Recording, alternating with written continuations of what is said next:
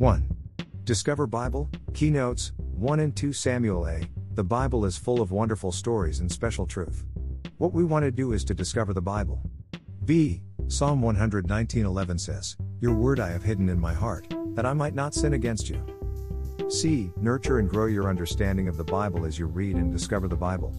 2. Keynotes. A. In Hebrew Bible, 1 and 2 Samuel appear as one book, Samuel.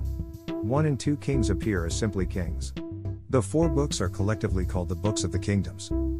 B. The theme of 1 and 2 Samuel is the establishment of the kingdom. The theme of 1 and 2 Kings is the taking away of the kingdom. C. The Holy Spirit's purpose running through these books is not to give the history of Samuel, Saul, and David, but rather to interpret the relation of these men to the establishment of the kingdom. D. Samuel laid its foundation. E. Saul tried to establish it and failed. F. David succeeded in establishing it.